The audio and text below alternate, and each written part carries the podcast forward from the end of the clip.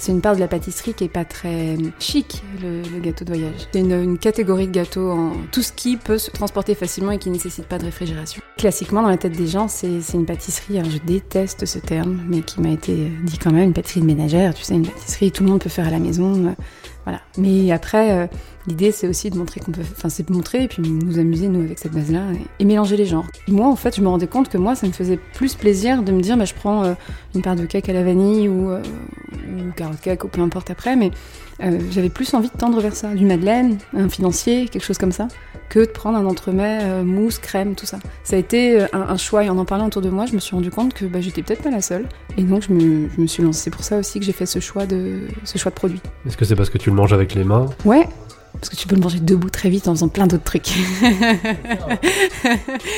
c'est malheureusement ça. Je suis Marion, je suis la gérante de la pâtisserie 16h30 à Rennes. Et c'est une pâtisserie qui est plutôt spécialisée initialement dans le gâteau de voyage, dans le goûter, dans la pâtisserie assez régressive, avec de fortes valeurs euh, environnementales. Salut Marion, Salut Vincent, comment tu vas? Super, super bien. Je suis très content parce que aujourd'hui je suis à Rennes, je suis dans ton lieu. Merci, merci beaucoup. Je suis contente de t'accueillir, c'est super sympa que tu viennes nous voir. Ma première question est toujours un peu la même. Où est-ce qu'on se trouve? Où est-ce qu'on se trouve? On est en plein centre de Rennes, juste derrière le Parlement de Bretagne, dans une, petite pâtisserie qui s'appelle la pâtisserie 16h30, dans la rue Hoche, euh, la rue qui va du Parlement jusqu'à la, jusqu'à la place Hoche. Et on est euh, là, on est dans le magasin qui jouxte le laboratoire. Et on boit un thé en regardant la production. On boit un thé TNT, TNT, bien évidemment, sponsorisé par les voisins. les meilleurs thés de Rennes. D'ailleurs, il y aura une question tout à l'heure de Gwenolet, une question qu'il t'a posée et à laquelle je te demanderai de répondre. J'ai hâte.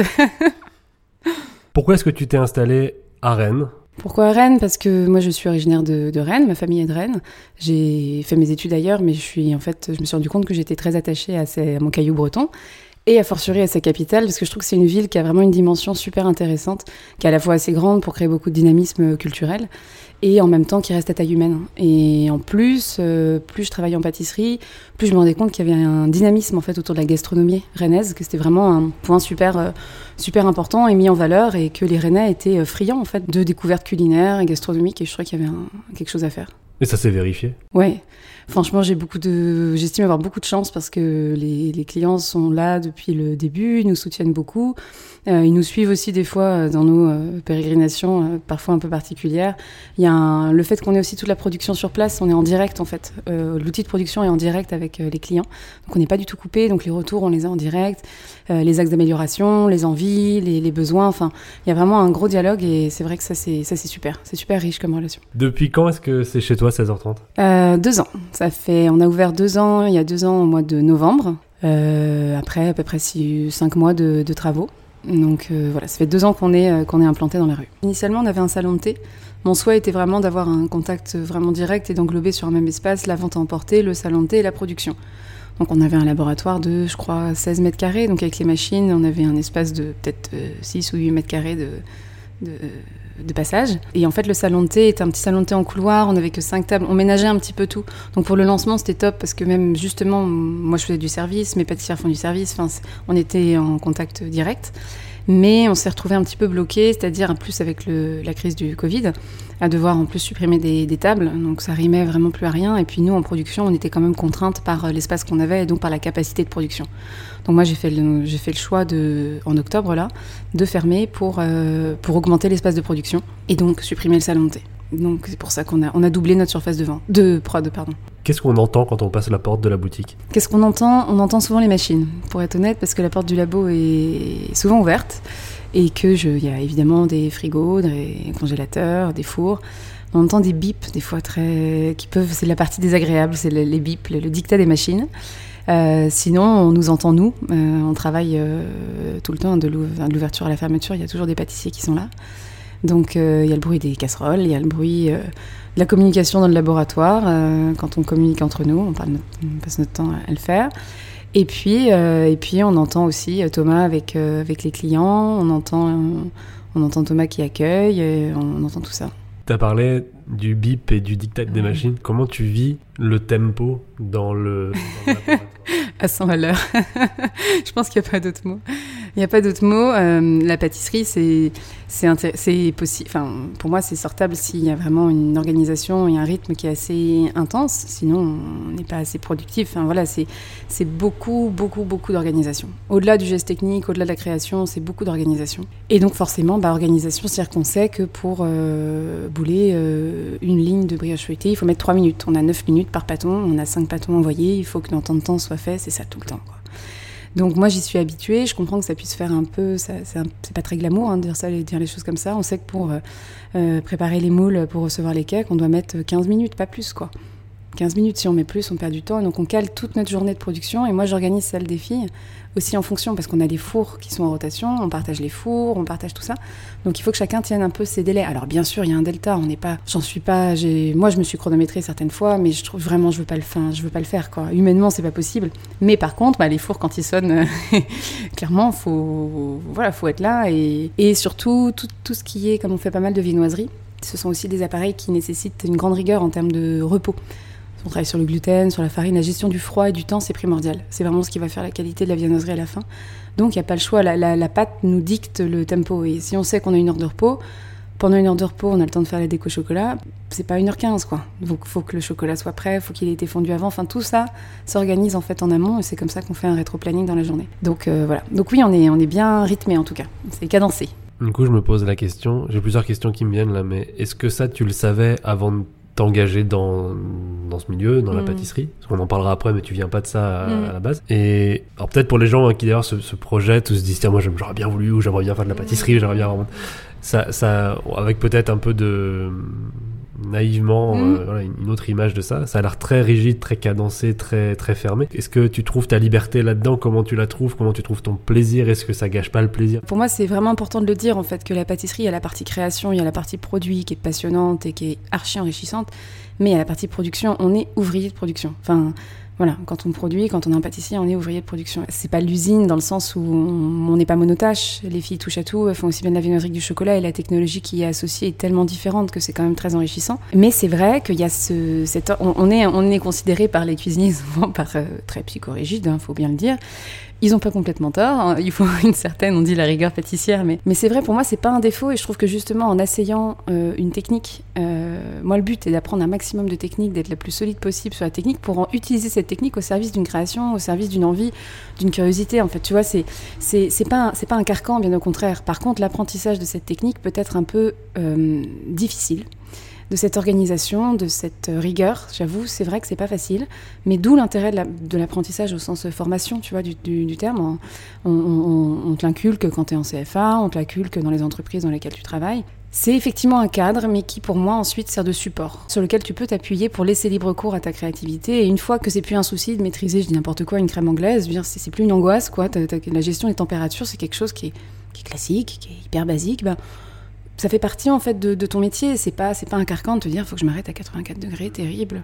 Faut que j'utilise un thermomètre. Non, c'est pas grave en fait. Ça te permet de faire une anglaise. Ce qui est important, ce que tu mets dedans, c'est sur quoi tu la mets et dans quoi tu l'incorpores.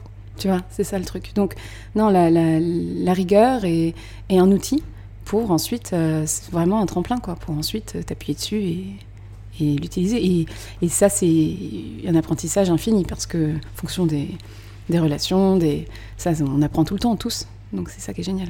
Là, tu parles de, production, et moi, je me demande quelle relation tu as aussi avec la productivité, dans le sens où tu dois produire beaucoup, mais tu as, une limite nécessaire à ta production. Tu as parlé, tu as 3 minutes pour faire tel, tel geste, telle chose. Donc, avec toi ou X nombre d'employés, ça fait X nombre de brioches maximum. Donc tu peux pas aller au-delà. Quel regard tu portes sur la productivité comme ça? Est-ce que ça t'intéresse d'en créer toujours plus ou tu t'es très bien avec un certain minimum que tu as?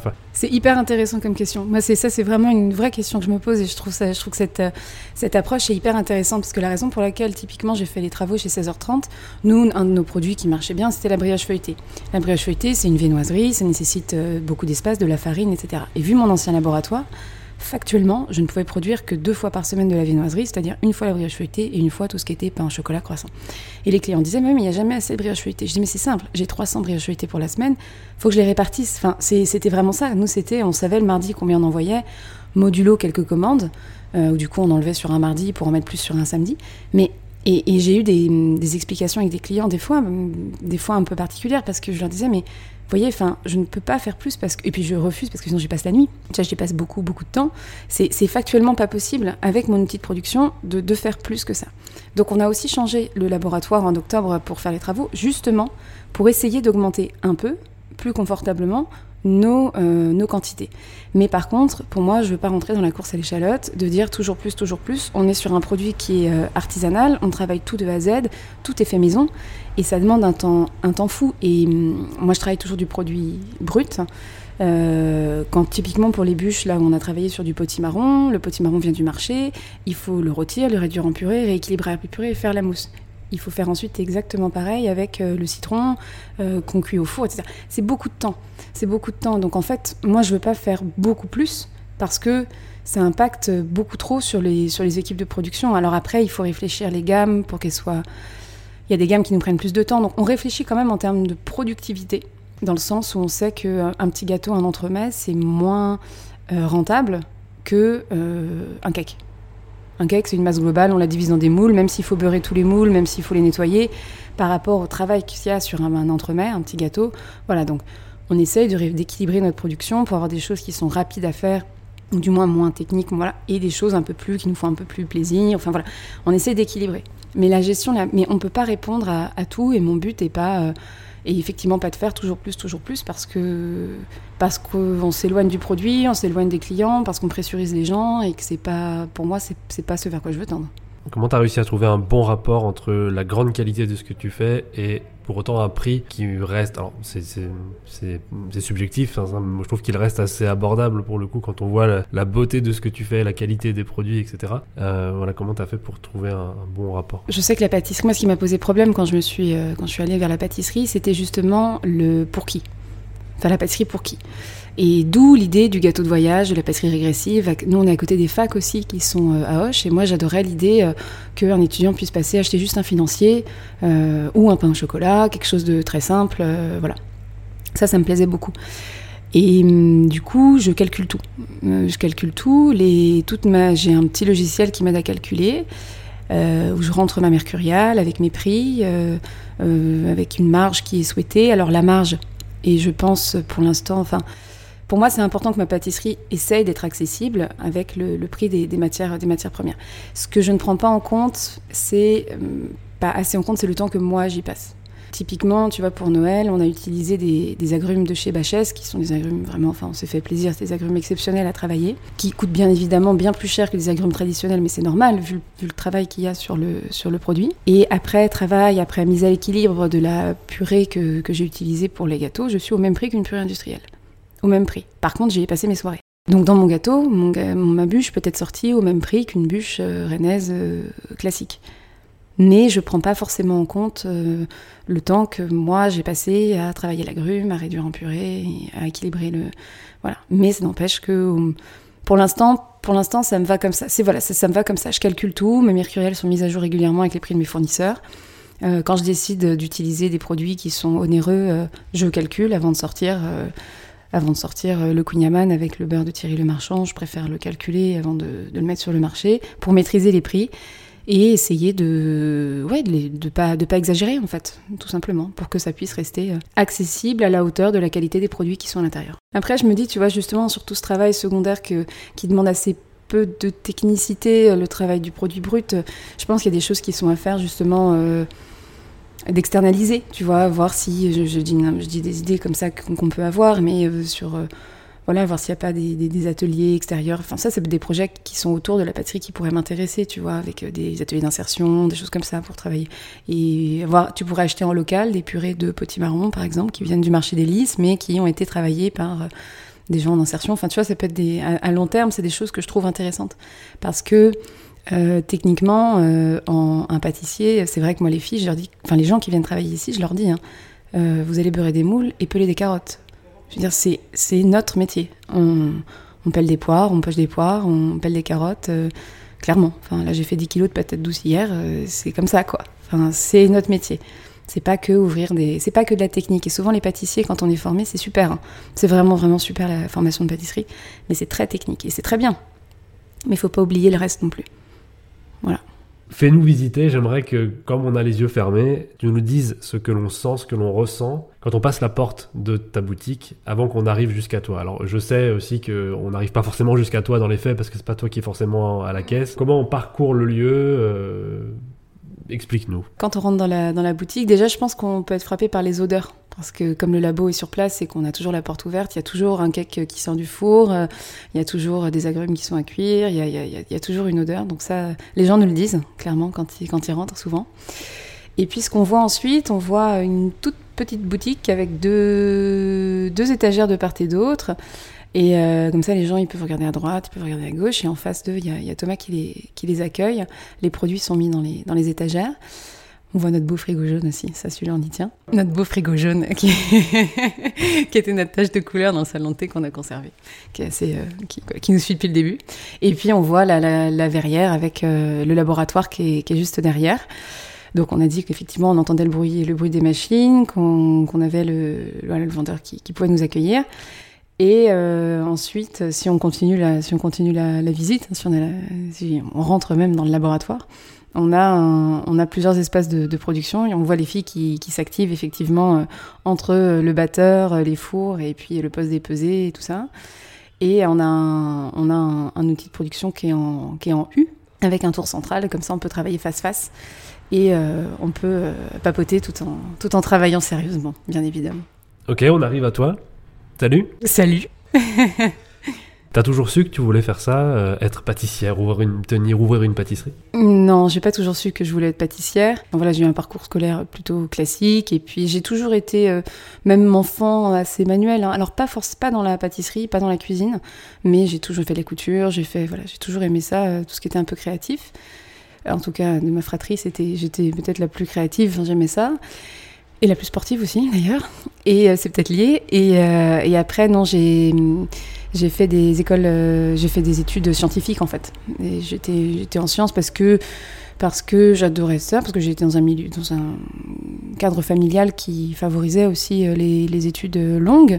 Et puis que quand je suis passionnée, je suis passionnée, j'adorais la, science physique, j'étais passionnée de physique.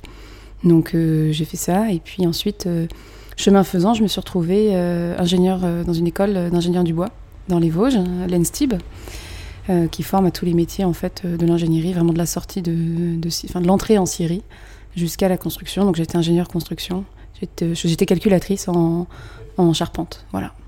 Charpente et ossature. Donc j'ai fait ça pendant, pendant deux ans, mais tout en nourrissant en parallèle. Donc là, quand euh, j'ai commencé à faire de la pâtisserie, quand j'ai commencé mes études supérieures.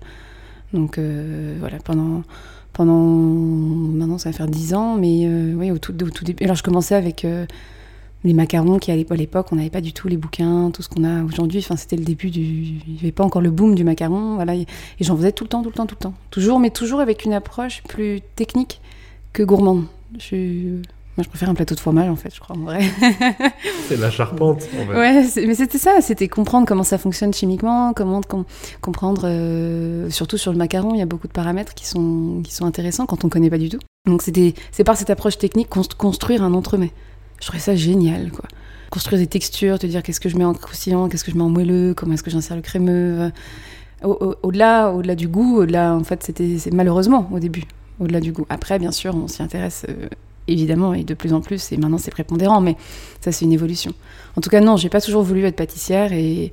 mais la technique était ce qui m'intéressait, et... et, ouais, je me suis prise de passion pour la pâtisserie quand j'ai commencé mes études supérieures. Donc tu as fait cette formation, une fois que tu as décidé d'arrêter de travailler euh, dans, dans, le bois, l'ingénierie du bois, ou tu avais commencé déjà avant? Comment ça s'est passé en 2013 J'étais en région, euh, j'étais, je travaillais en Bretagne Nord, j'étais revenue hein, sur mon caillou, euh, j'avais quitté les Vosges et j'étais revenue sur le, en Bretagne.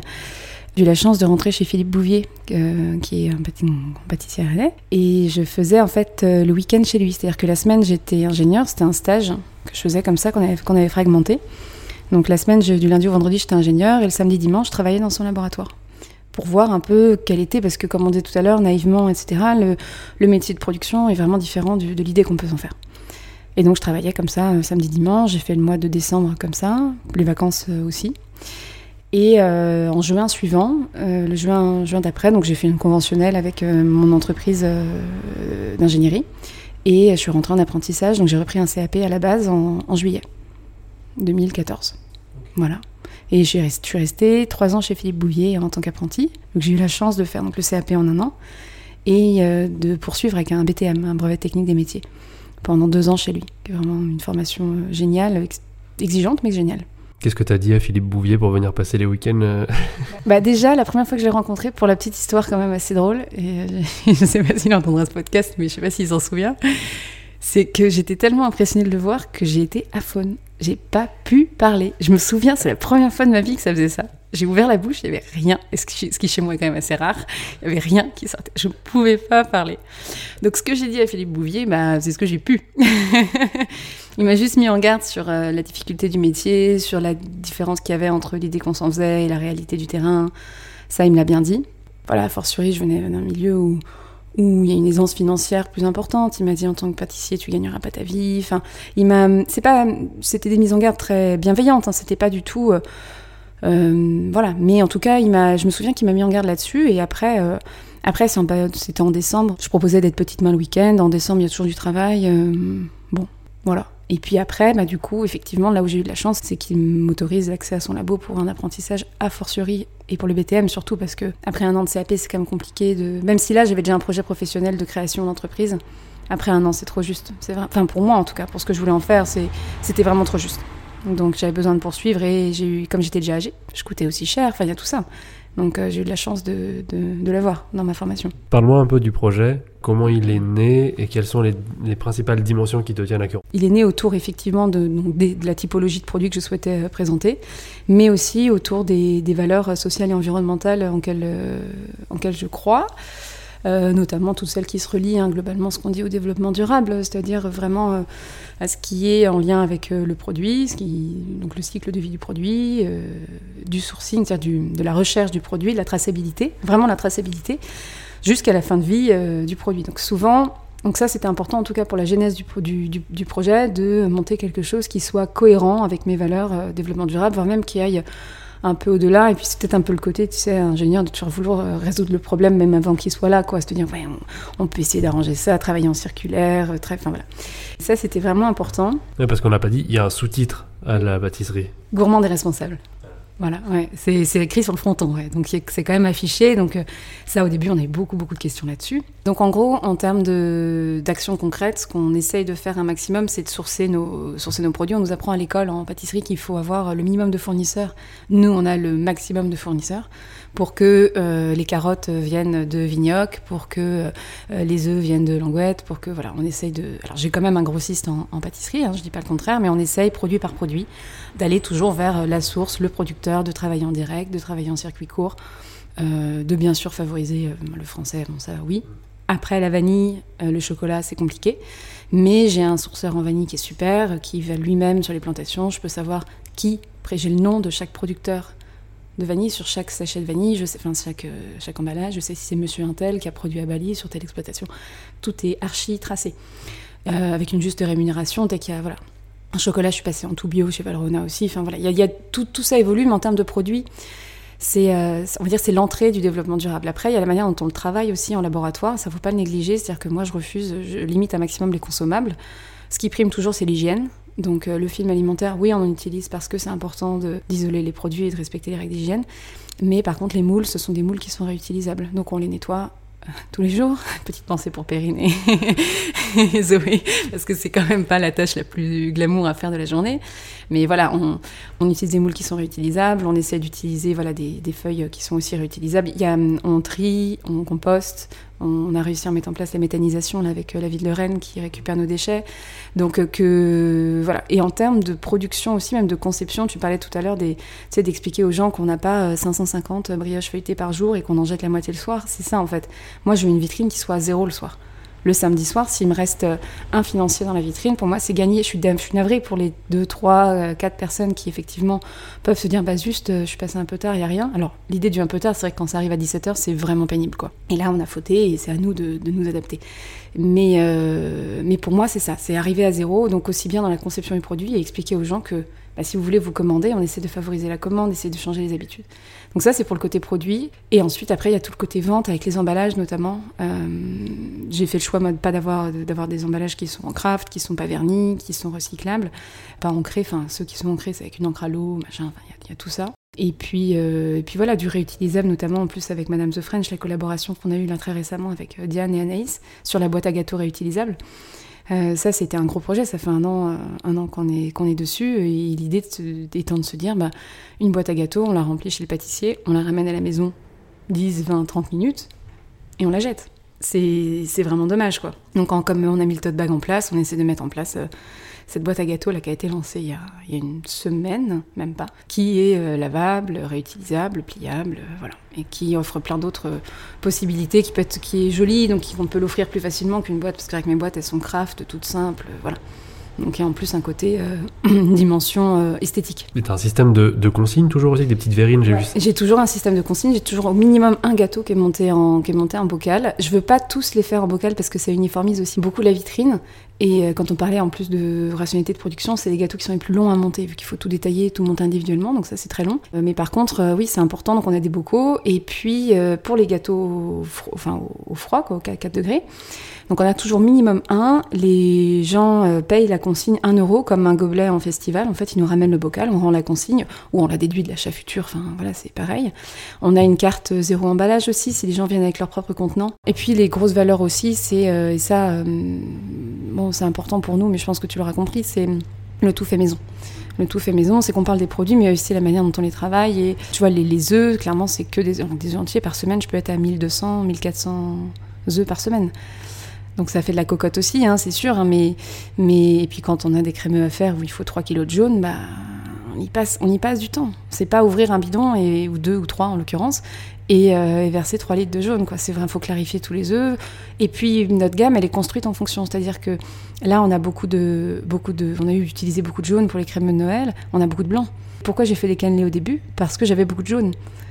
Et du coup, les, les utilisent des jaunes. Donc, les gens nous disent aussi, bah oui, mais chez vous, il n'y a pas toujours les mêmes gâteaux. Je dis, bah non, mais parce qu'on n'a pas toujours les mêmes apports. Et toutes les créations sont en lien, en fait, avec euh, nos surplus ou, ou ce qu'on peut. Euh, voilà. Et puis, l'idée, c'est de tendre aussi, même en production, sur du zéro déchet, typiquement sur de la, pomme, euh, sur un petit dessert que je fais à la pomme. Mon but est de créer un, dessert zéro déchet. On a eu du lait qui arrivait un peu tard. On, on, a fait une confiture de lait avec. La confiture de lait, on l'a retravaillée en chantilly, etc. La pomme, on en fait une compotée. Les pelures, le jus est extrait. Le jus en devient une gelée, le reste de l'extraction est déshydraté, déshydraté pulvérisé, on fait une, pomme, une poudre de pomme. J'avais, je pense sur les 10 kilos de pommes, j'avais je crois 200 grammes de, de, déchets, vraiment de, de, résidus, de, ma, de ce que j'avais déshydraté, pulvérisé. J'avais gardé la poudre et ce qui ne pouvait pas être pulvérisé parce que trop dur, ok, bah, je l'ai jeté. Voilà, le, but, c'est vraiment d'arriver vers ça. Donc euh, je déshydrate, la déshydratation, c'est génial. Enfin, on fait des poudres de tout. Ça sert pour du décor, ça sert pour euh, donner un petit peu de goût, euh, et ça évite, ça conserve, enfin, c'est top. Dans une journée typique, Qu'est-ce que tu fais dans la boutique? Comment ça s'organise? Alors moi j'arrive à... Alors je vais pas mentir. Zoé arrive à 6h00, moi j'arrive à 6h10. j'arrive toujours un petit peu en retard, mon apprenti à mention complémentaire. Donc euh, avec Zoé, on fait l'envoi le matin. Donc l'envoi, c'est ce qui consiste à finir tous les gâteaux, faire toutes les cuissons et tout dresser pour la boutique. On fonctionne pas comme en cuisine où on envoie toute la journée. Nous, on, s'occupe une fois le matin, entre globalement 6... Donc on commence à 6h, on ouvre à 9h. Donc entre 6h et 9h, on a 3 heures d'envoi toutes les deux, ce qui est conséquent. Pendant ces 3 heures-là, on gère toutes les, toutes les finitions, toutes les cuissons, tous les décors. Et puis ensuite, à 9h, il y a Perrine et, et ou euh, Thomas qui arrivent et qui donc Thomas s'occupe de la boutique. Donc nous on a fini le travail, la boutique est alimentée pour la journée, à l'exception de la viennoiserie qu'on cuit deux fois par jour, parce que je voulais garantir une fraîcheur de moins de 6 heures. Donc les viennes sont cuites deux fois par jour.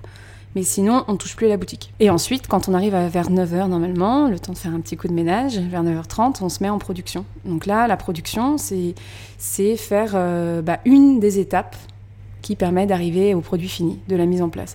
Donc on fait en général, euh, maintenant on fait à peu près un cake par jour, on est obligé. Et euh, bah, la viennoiserie, tu vois, la viennoiserie, il faut faire euh, la pâte un jour, la travailler le lendemain. Donc on a déjà deux jours qui sont pris, donc mercredi, jeudi, jeudi, vendredi, pour nos deux sessions de viennoiserie. Et donc, une journée, et donc on est à trois. Moi, j'ai, on travaille avec un tableau avec les filles où on met euh, tout ce qui est à faire dans la globalité en plus ou moins urgent et en urgent pour la journée ce qui est à faire.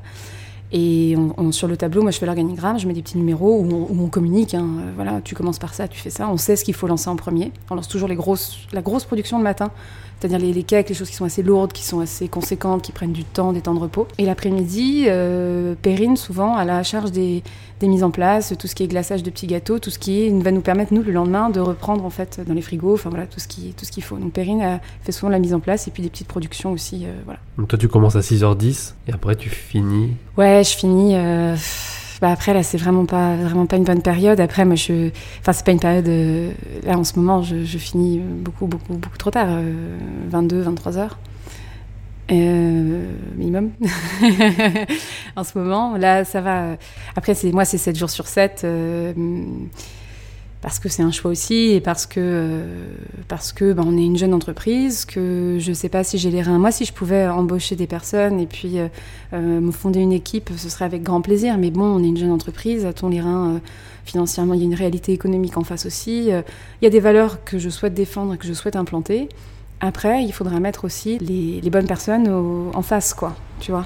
C'est juste que pour l'instant donc effectivement moi typiquement là bon bah moi je dors trois heures par nuit quand j'ai 5 heures sur mon réveil, c'est la folie. Euh, tu vois, c'est jour de fête.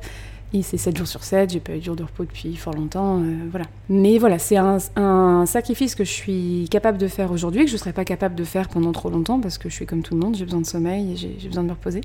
Mais, euh, mais voilà, qui, qui, qui n'est pas fait euh, dans la souffrance, et dans, voilà, c'est parce que, parce que j'aime ce que je fais, et aussi que quand je me dis qu'il faut que j'arrête, je me dis, ah tiens, si je sortais un nouveau truc, quelque chose ici, voilà, et je suis aussi incorrigible, quoi. Voilà. J'ai lu que tu avais déjà dormi dans la, dans la boutique, ça arrive, encore Il n'est pas plus tard qu'il y a quelques jours en fait. Là j'ai dormi, tu vois, par terre, là à côté du, du chauffage, parce qu'en plus il fait froid la nuit ici, c'est terrible. Mais dans la nuit du. Alors que du coup je suis complètement perdue, mais dans la nuit du 22 au 23 Non, du 23 au 24. Du 23 au 24, j'étais. Parce que Perrine m'a aidé jusque 22h. Donc, tu vois, Perrine, elle a commencé à 9h et puis elle, est restée jusque 22h m'aider. Après 22h, elle est rentrée. Et puis, ben, moi, j'ai arrêté à 3h, euh, 3h du mat. Et puis j'ai dormi une heure et demie euh, par terre. Euh. T'avais un matelas? Non, j'avais rien. Bah oui, sur du parquet, ouais. ouais, ouais, j'avoue qu'après, du coup, le 24, c'était un peu compliqué. Euh.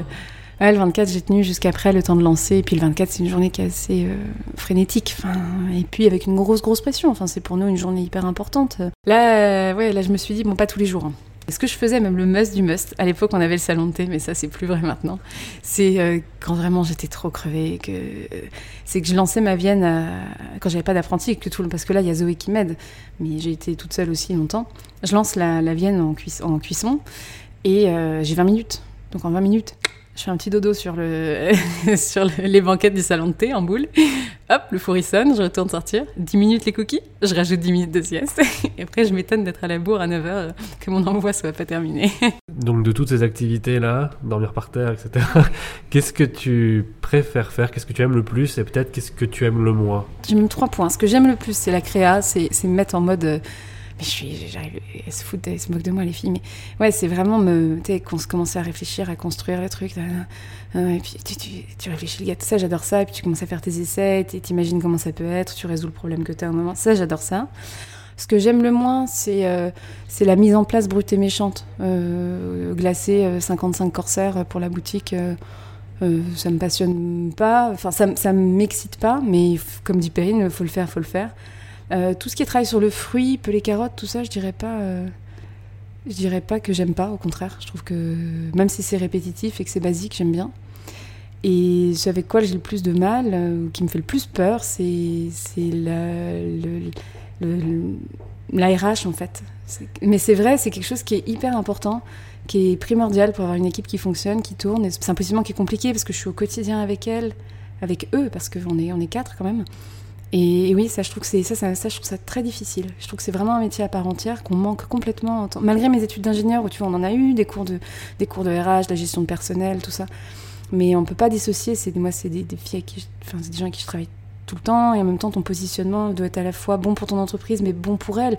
Quand j'ai vu comme elles étaient fatiguées à Noël, ça m'a fait mal, tu vois vraiment. Je et Zoé, je, crois que j'allais la perdre quoi. Ça m'a vraiment, tu vois, ça, ça me touche beaucoup.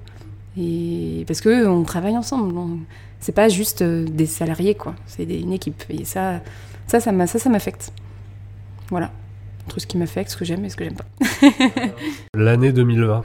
Je sais pas dans quelle mesure elle a été, ouais, comment elle a été beaucoup bousculée pour toi, comment tu l'as vécu. Est-ce que tu espères là pour 2000, le début 2021 bah, L'année 2020, je pense que ça a été une année, euh, j'allais dire à oublier ou pas, je ne sais pas, mais en tout cas une année très compliquée. Euh, après, euh, dans notre malheur, euh, nous, on s'en sort, euh, je dirais pas, enfin, on s'en sort quand même bien parce qu'on a eu l'autorisation d'ouvrir et parce que quand on est ouvert, quand on a ouvert, les clients sont venus aussi parce que c'est pas le tout d'ouvrir, mais s'il y a personne qui vient, enfin voilà.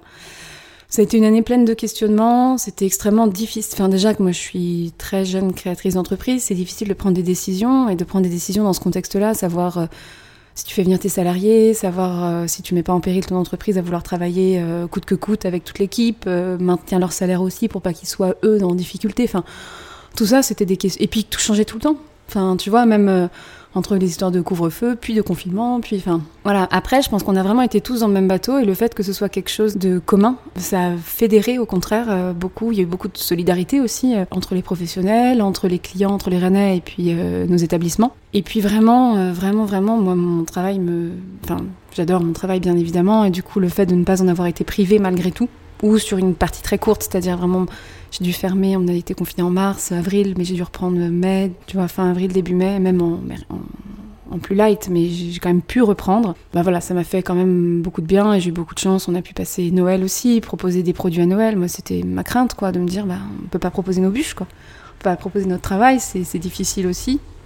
Donc euh, voilà. Après, 2021, à mon avis, faut pas se leurrer. Je suis pas du genre très optimiste hein, comme personne, mais là, voilà, faut pas se leurrer, faut prendre les choses comme elles viennent. Puis je déteste ce mot, je finis par le détester, s'adapter en permanence, mais c'est quand même, euh, c'est quand même ça qu'on nous, demande, que la situation nous impose aussi. Donc euh, j'espère juste que ce sera moins, moins difficile, plutôt pour les autres, quoi, pour l'économie globale rennaise, quoi. Ça me rend triste, enfin tu vois, la, la ville à ce point morte, euh, les restaurants fermés, les, les, je parle même pas des bars, des choses comme ça, mais Ouais, je trouve la, culture, enfin la culture, c'est terrible, c'est terrible ce qui s'est passé pour eux. Donc c'est pour ça que vraiment pour 16h30, je, on a eu beaucoup de chance et je m'en plains pas, du tout. Alors, je l'avais annoncé au tout début de l'interview, j'ai une question pour toi de Guénolé.